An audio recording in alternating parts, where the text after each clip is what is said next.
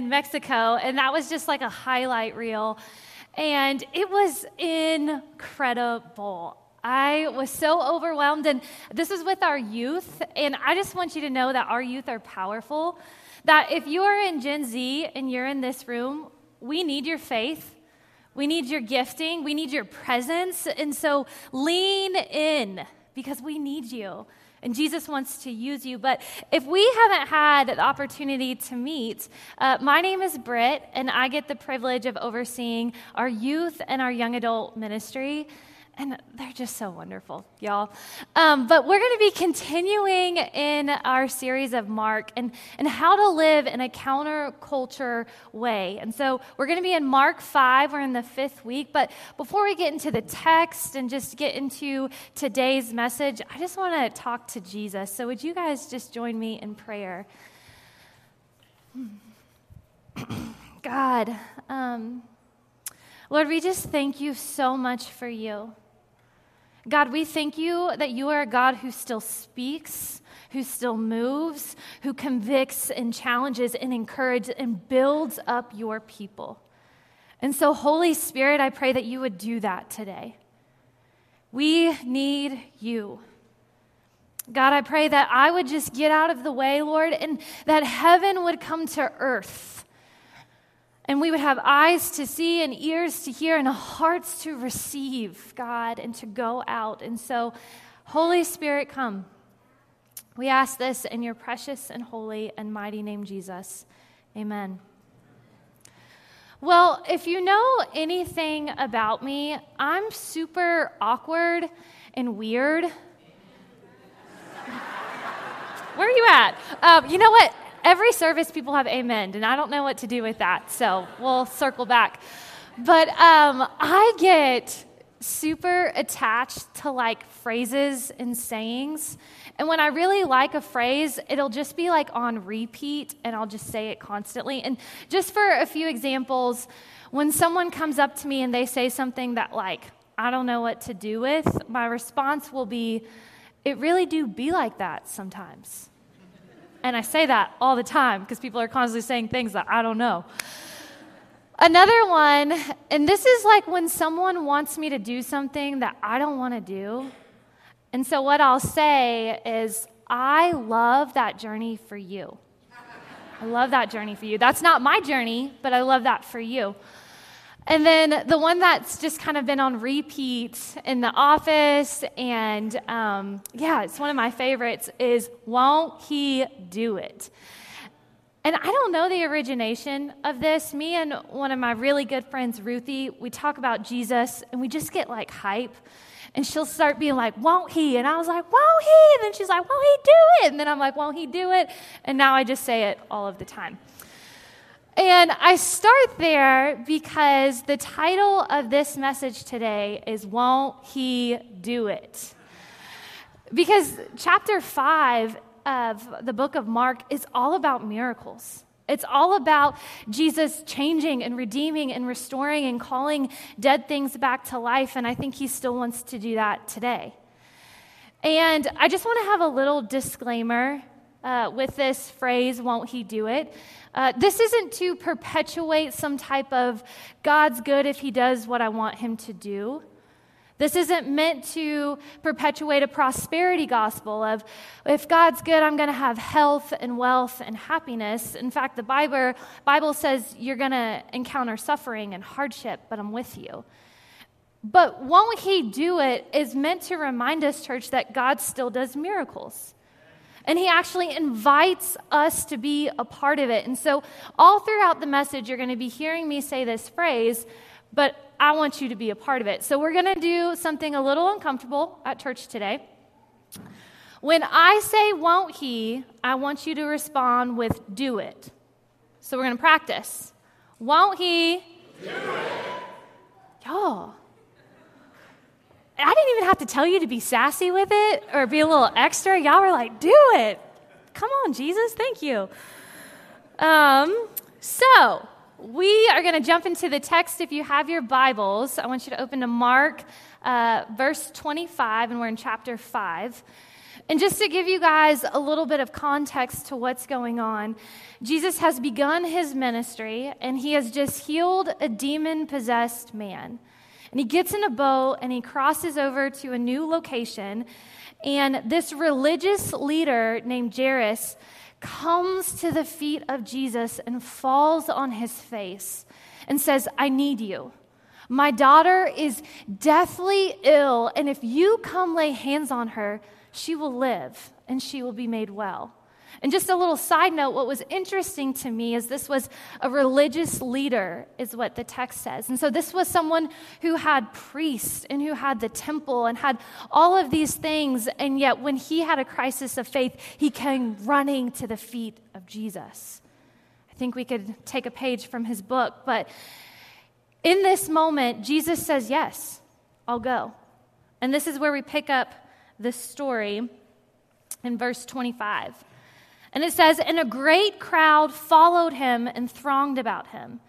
And there was a woman who had a discharge of blood for 12 years and who had suffered much under many physicians and had spent all that she had and was no better, but rather grew worse. She had heard the reports about Jesus and came up behind him in the crowd and touched his garment. For she said, If I touch even his garments, I will be made well. A few observations from this text. First, it says that this woman has been bleeding for 12 years. And per Levitical law, that made her ceremonial, um, that made her unclean. And so she wasn't allowed to go to the temple. She wasn't allowed to be in settings of society. If she was coming into a group of people like this, she would need to say unclean, unclean, unclean everywhere she went because if you touched her by association, you would be made unclean as well. And so there's this aspect of just humiliation of being an outcast and being marginalized. And on top of that, there is pain and there is suffering for 12 years. She shouldn't be in this crowd. She shouldn't be in it unless she has made known her presence. And yet she's quiet and she's still and she's desperate. Something else that's interesting about her story, and this is in verse 26, it says, She had suffered much under many physicians and had spent all that she had and was no better, but rather grew worse. And when I sat and just let this text kind of sit in my mind and in my heart, I was like, this is us in 2023. How often do we go to these different spaces and these different places and we're looking for healing and we're looking for peace and we're looking to be made well, and yet we're no better off. In fact, oftentimes we're worse than when we started. We go to money to get validation, we go to entertainment to get comfort, we go to the gym to get jacked and relieve stress. We go to the life coach to get wisdom and to get counsel. We go to relationships to get value and to get worth. We go to religion to get it together. And we spend all of this time and all of these resources and all of this effort, and yet we're not better. And if you're like me, oftentimes I end up worse than when I started. And when I think about this, I think of um, this, this moment in Mexico. We went to this men's rehab center, and there was 12 to 15 guys there, and um, we have a translator with us. And we're seeing these men, and I, I grab our translator, Huli, and I'm like, hey, can we just start to hear their story? How do they end up here? What's, what's, their, what's their background? And, and we sit down, and I'm sitting down with one of these men, and he shares with me that at the age of 12, he started to get addicted to drugs. And that this was actually a product of his environment that he grew up in. He was constantly around it. And then from there, he started to pursue and go to these places and parties and, and, and, this addiction because he was like, it gives me a little bit of peace, gives me a little bit of release and rest for a very weary soul. And uh, he has this little girl, and when he starts to talk about her, he lights up. And he's like, I haven't seen her in months, but I want to get well. I want to be able to, to live with her and watch her grow up and be a good dad. And he's just sharing this story, and I'm just like, man, I have the same story. At 15, I, I started to uh, party and I would go and, and get drunk, and I was going to these different spaces and places and just hoping to find worth and value and hope. And just like Andreas, ending up worse than when I started. That morning, we just felt like God was saying, Let them know I'm here. And so we share the gospel with these men. And Huli, our translator, she's like, I just feel like we need to share the prodigal son story.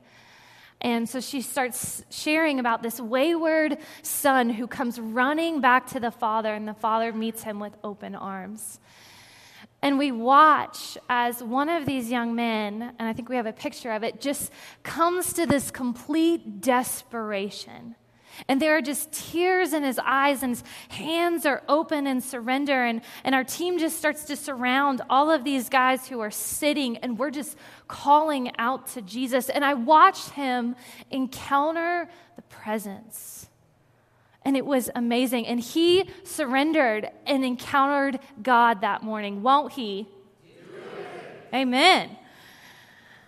And when I think about this, and I think about my story and Andreas' story, Guys, this is what the enemy wants us to do. He wants us to go and spend all that we have and going to all these different places and spaces and physicians and actually not getting better, but getting worse. And it wasn't till that moment in Andreas' story and in this woman's story where she's like, I, I need something else. I am desperate. And this is where we pick up what happened. She comes to Jesus. She touches his garment, and then the text says, And immediately the flow of blood dried up, and she felt in her body that she was healed of her disease. And Jesus, perceiving in himself that power had gone out from him, immediately turned about in the crowd and said, Who touched my garments? And this question, I just, I didn't get it. Who touched my garments? And a couple things just instantly popped in my mind. First, Jesus is God in the flesh. He should know who touched his garments. Why is he asking this question? And the second thing is, Jesus is on his way to heal a little girl. There is a desperate father in the crowd. He doesn't, he shouldn't have time. He's, he needs to be with them. And yet he says, Hold on, someone touched me. And even the disciples are like, Jesus, there are crowds of people around you, and we're supposed to be going. Why are you asking this? And when I just kind of sat and wrestled with this, the Holy Spirit revealed to me what was going on in this moment. You see, that woman saw God, but she needed to know that God sees her.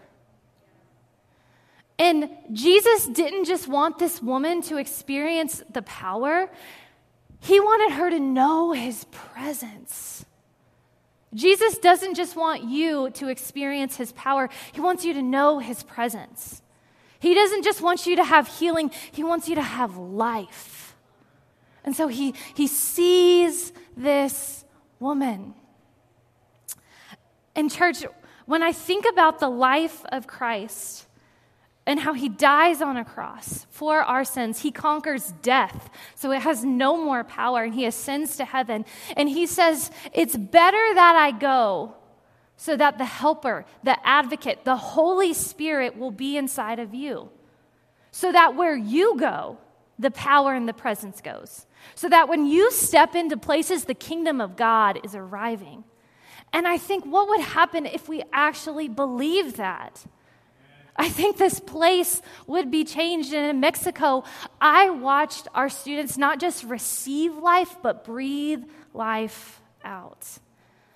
And the stories that you're about to hear from some of our students, man, it's not just to give God glory, it's to, to know that God wants to do this stuff through you.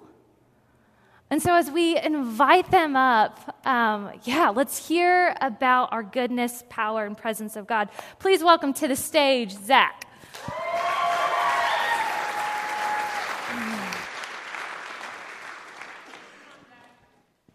Hi, my name is Zach. Um, I'm one of the student leaders with Youth Culture. Uh, this was my fourth time going on this mission trip, and it's just it's always been an amazing trip. Uh, this year, especially with not having gone since 2019 because of COVID, it just it was expectations were really high, and just once again were exceeded. Uh, as Britt mentioned, we went to a rehab center. Um, the youngest guy there was probably like, or yeah, 15. The oldest guy is probably no more than 25. Um, it's just just a little bit older than most of us. And so it was a really cool opportunity to go and minister to a lot of them. We kind of started out the day just um, playing a silly little game, trying to get everyone to you know get out of their comfort zone, feeling a little vulnerable, and we just we continued that with making balloon animals and blowing bubbles, and just really got acting like children. Uh, eventually, we all sat down, and one of our students and one of my personal best friends, Tyler, went up and shared his uh, testimony with the guys, and that really seemed to resonate with a lot of them. And following that is when our um, translator, Huli, was feeling called to share the story of the prodigal son. And so, in doing that, you could really start to see the power of God overwhelm them, and you could see them start to receive and feel that presence. So, after that, we took about 10 minutes and just sat in a quiet prayer time uh, just praying over these guys with soft worship music in the background, just really letting the presence of God fall over us in that place. Um, after that, it was a little bit of an awkward, um, like, transition point because uh, Britt went and talked to Huli about, you know, feeling like we should do baptisms somehow because uh, it's a rehab center and we were close to the beach and just how, how what does that look like? And so eventually they pull a trash can, like the ones we put on the street, out of the back, and they like clean it and fill it up and bring it to the front. Um, and so Britt goes up and she talks a little bit about just what baptism is, why we do it, uh, and asks if anyone wanted to be baptized. And so um, Andreas, the guy we, you saw earlier, came up first and he was baptized, and it started a little bit of a wave. And by the end of it, we had baptized five guys in a rehab center in a trash can.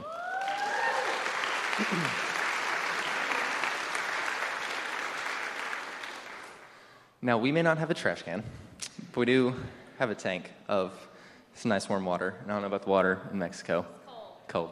All right. um, but yeah, just what does that step of faith look like for you?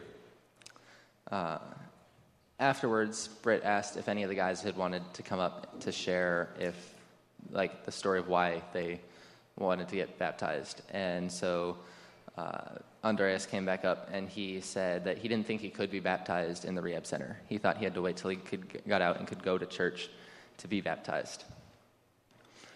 And this is why it's important that we understand our role in God's kingdom as the church. Because this man thought that he had to wait till he got out of the rehab center to go to a physical church to be baptized, when in reality, we are the church, and wherever we go, God is with us.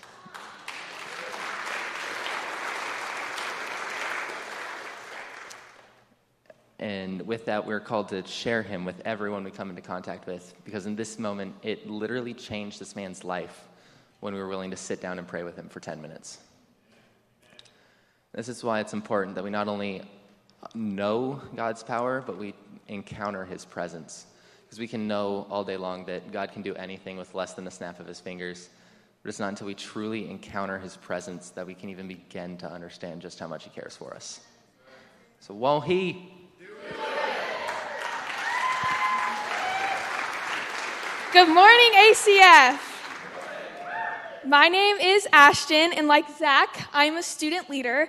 And this was my first missions trip, and y'all, it was so fun. And uh, I'm going to share with you guys a little bit about how God moved in Mexico. So, when we were there, me and two other students had the opportunity to share our testimonies. And in each testimony, there was a low point, which included anxiety, loneliness, depression, and suicidal thoughts. And there were many in the church who were walking through that and understood what we were talking about. And I believe that through our stories, Jesus was telling them, You're not alone. People have walked through this and have seen victory in it, and you can see victory too.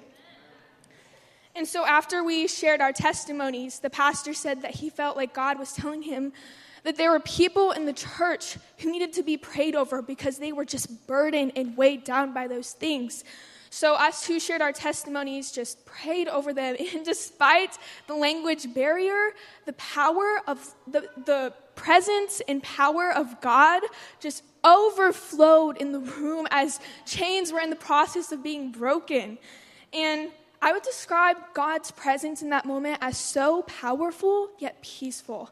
And I think that it was so powerful because God wanted the people to know his presence. And because once you know his presence, you guys, you can't question it for anything else because it's the only thing on this earth that is perfect and fulfilling. But back to this story, there was one woman who just fell on her knees and started weeping, and she was just brought to this position and moment of surrender. And that place is where miracles happen. I don't know if she got healed physically, but I know that she had an encounter with the Holy Spirit, which is a miracle. Um, and then we see in God's word that miracles bring him glory. In John 11, 4, it says, It happened for the glory of God, so that the Son of God will receive glory from this. And guys, Jesus is so cool because he doesn't want us to sit on the sidelines with those miracles. He calls us to jump in and be a part of those miracles. Every single one of you, you don't think he sees you, he's talking to you. and so I think God invites us to be a part of these miracles because it expands our knowledge of his goodness and his power. It's also a faith builder. It shows us that no mountain, no anxiety, no depression, no chain is too strong for him to break. yeah. And that is the power in the presence of Jesus. And it blows my mind every time. So, to close, there's two things that I'm challenging everyone in here to. Um, first, get Make room for the presence of God to get to know it. Invite Him in and get creative with it. I don't know what that looks like in your everyday life. That could be 10 minutes in your room with your arms open wide saying, Jesus, I want to know you. Or it could be going for a walk, just whatever it is. Figure it out. I don't know. Secondly, I challenge you guys to get uncomfortable. It's hard, I know, but each of you has Jesus and you can do it. Um, and it requires faith. It may look like praying for a stranger at the park or speaking the name of Jesus at Walmart. I don't know, just whatever Jesus is telling you how to do. And something that I've learned about being uncomfortable is that it happens when we walk in obedience with Jesus. And I know in those moments, anxiety and worry and doubt just want to consume our thoughts and just break us down. But no, we can rebuke those thoughts and speak truth and say, Jesus is with me. I have God. Guys, and I don't think we realize how amazing and how powerful that is. But when you really think about it, that is amazing. And so speak truth in those moments. Believe it because it's true. For me, had I not stepped out of my comfort zone by sharing my testimony, I would not have been able to be a part of this woman's miracle. And he doesn't just want this for me and Britt and Zach. He wants it for all of you. So I'm gonna say, won't he? Y'all gonna say, do it. Won't he? Woo!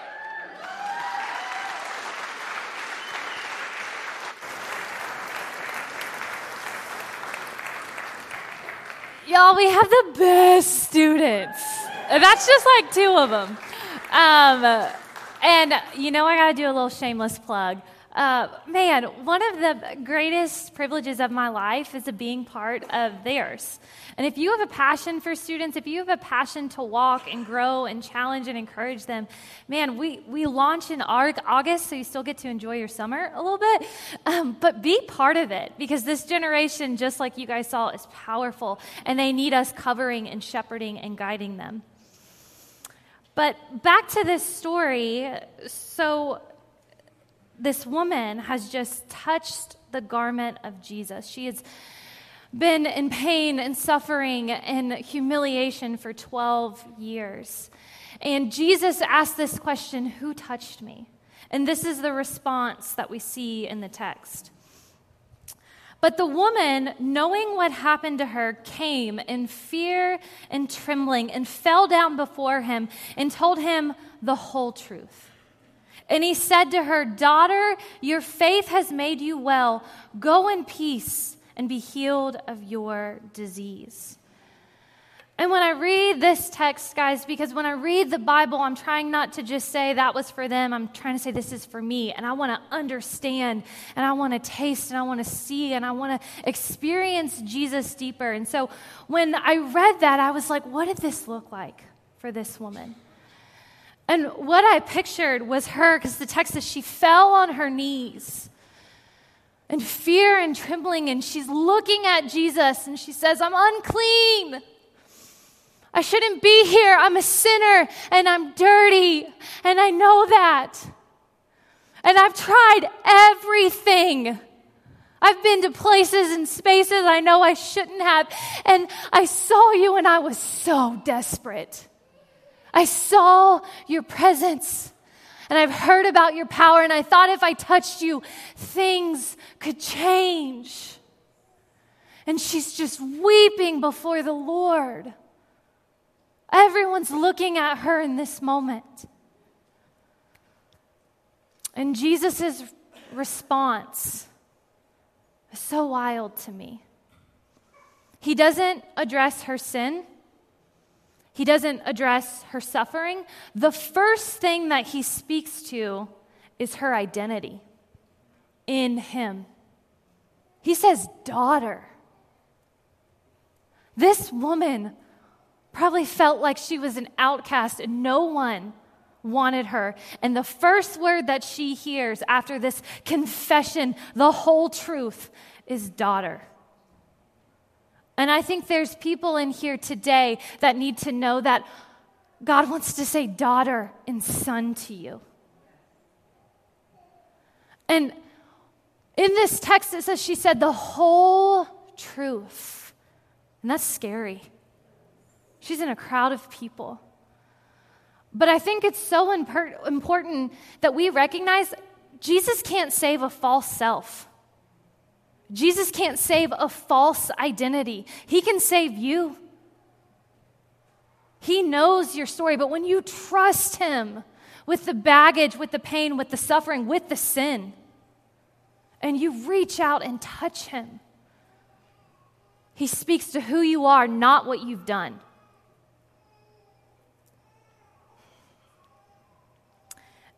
In this moment, I just uh, I want to fill in some gaps with Andreas' story and the baptism.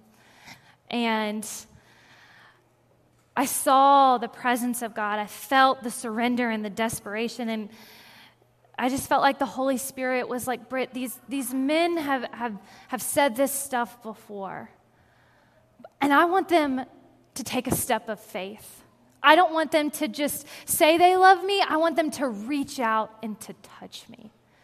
And so I go to our translator and I'm like, hey, I don't know what this looks like, but I feel like God wants them to take a step. And, and the next step for every believer in Christ, if they haven't been baptized, is to be baptized. And so I don't know what this looks like, um, but God's big. There's a beach right there. So let's see. And I look over and they start taking out trash out of the trash can. And I'm like, that's weird. And then I watch them grab soap and brushes. And I, I watch them start to scrub this trash can. And I'm like, this is getting even weirder. And then Julia, our translator, comes up to me and she's like, Britt, we got a baptism tank. And I'm like, cool, where's it at? And she's like, it's right there, it's the trash can. And I was like, cool, cool, cool. That's, that's awesome. And they start to roll up, y'all, this trash can. and they put it in front of everyone. And we're, we have kind of lines of chairs, and Andreas comes forward And he gets in the trash can and he's like, Should I bend down? And I'm like, Sure. so he bends down in the trash can and I'm looking at him and I'm just overwhelmed with the love of God for this young man. Because I felt, I, I bet he felt like trash a lot of his life. I bet he felt dirty. I bet there were moments where he was like, I'm so unclean. And yet he's sitting in a trash can, and the word of God declares that he is white as snow, that he is clean, that he is whole in Jesus. And we pour water on him, and he comes up, and our translator's like, How do you feel? And he says, I feel peace. I feel okay for the first time in a really long time. And then I'm like, Is there anything you want to say to your brothers? And he says, If you are sitting down and God's calling you to stand up and come forward, you need to listen. And I have that same request for this body today. If you haven't been baptized and you are a follower of Jesus, when this music comes on, if you need to stand up, don't stay sitting. Take a next step of faith. I watched Andreas get so desperate for God that he was like, I don't care if this is a trash can. I know who this is, and I want to walk with him for the rest of my life. Baptize me in the name of the Father and the Son and the Holy Spirit. And I think we have this picture of this moment, guys, and it was just so beautiful. And this is God's desire for us to walk with Him, to know that He wants to not just define our past, but give us a present and a future. These miracles that we experience, just like Ashton said, they're not just for Mexico. They're for here. They're for now. They're for your family, your places of business, your schools, and your homes. And as followers of Christ, we're supposed to live like Jesus. We're supposed to look like Jesus. We're supposed to do the things that Jesus did because we believe, again, that the Spirit of God is inside of us. And where we go, the power and the presence goes. And so when I looked at this text, I was like, Jesus, how do we be more like you? Because this world is dark and hurting. And I saw three things. First, Jesus was interruptible. Think about this. Jesus is on the way to a very important place. There are crowds around him. And yet, when this woman interrupts him, he stops. He makes himself available. And I'm so convicted by this text because when people are like, Britt, do you have time to get together? I'm like, I'm free July 28th at 2. What's that, what's that look like in your schedule? And yet, again, Jesus is going to the most important place. There's, there's hurt and there's heartache. And yet, he says, I see the person in front of me. How often do we miss the person in front of us because we're unavailable and not able to be interrupted? The second thing Jesus does is Jesus was present with this woman. I picture her just sitting and crying, and Jesus just sitting with her. And so many people, guys, they're longing to encounter the presence of God. And the presence of God is in us, and yet when we're with people, we're not with people. We're on to the next thing, to the next schedule, thinking about what do I need to get at the grocery store? Man, I have to have this difficult conversation. So we're not even with the people we're with. Jesus was with her. And the third thing is Jesus is healer. Jesus heals this woman, is what the text says. And I know there are so many stories in this room about the healing power and presence of God. I've heard stories of, of cancer getting healed, of, of pain uh, going away, of marriages being restored. But I also know for every story that we have where that happened, there's five not yets. There's five to ten. I'm still waiting on my miracle. And I know there's tension in that. I know there's tension on this side of heaven. But where we go, guys, there are hurting people, there are bleeding people, and we know the God who can heal, who can restore, who touches people and lives are changed. Jesus is healer. And I, and I even think about the life of Jesus where there's this moment before he goes to the cross to die for the sins of this world where he asks for a miracle and it's unanswered. He, he brought it to God. He has this expectation if you're willing, Lord, but no agenda, your will be done. But let's ask. When we encounter hurting, broken people, let's call on the God that we say we believe in and say, in Jesus' name.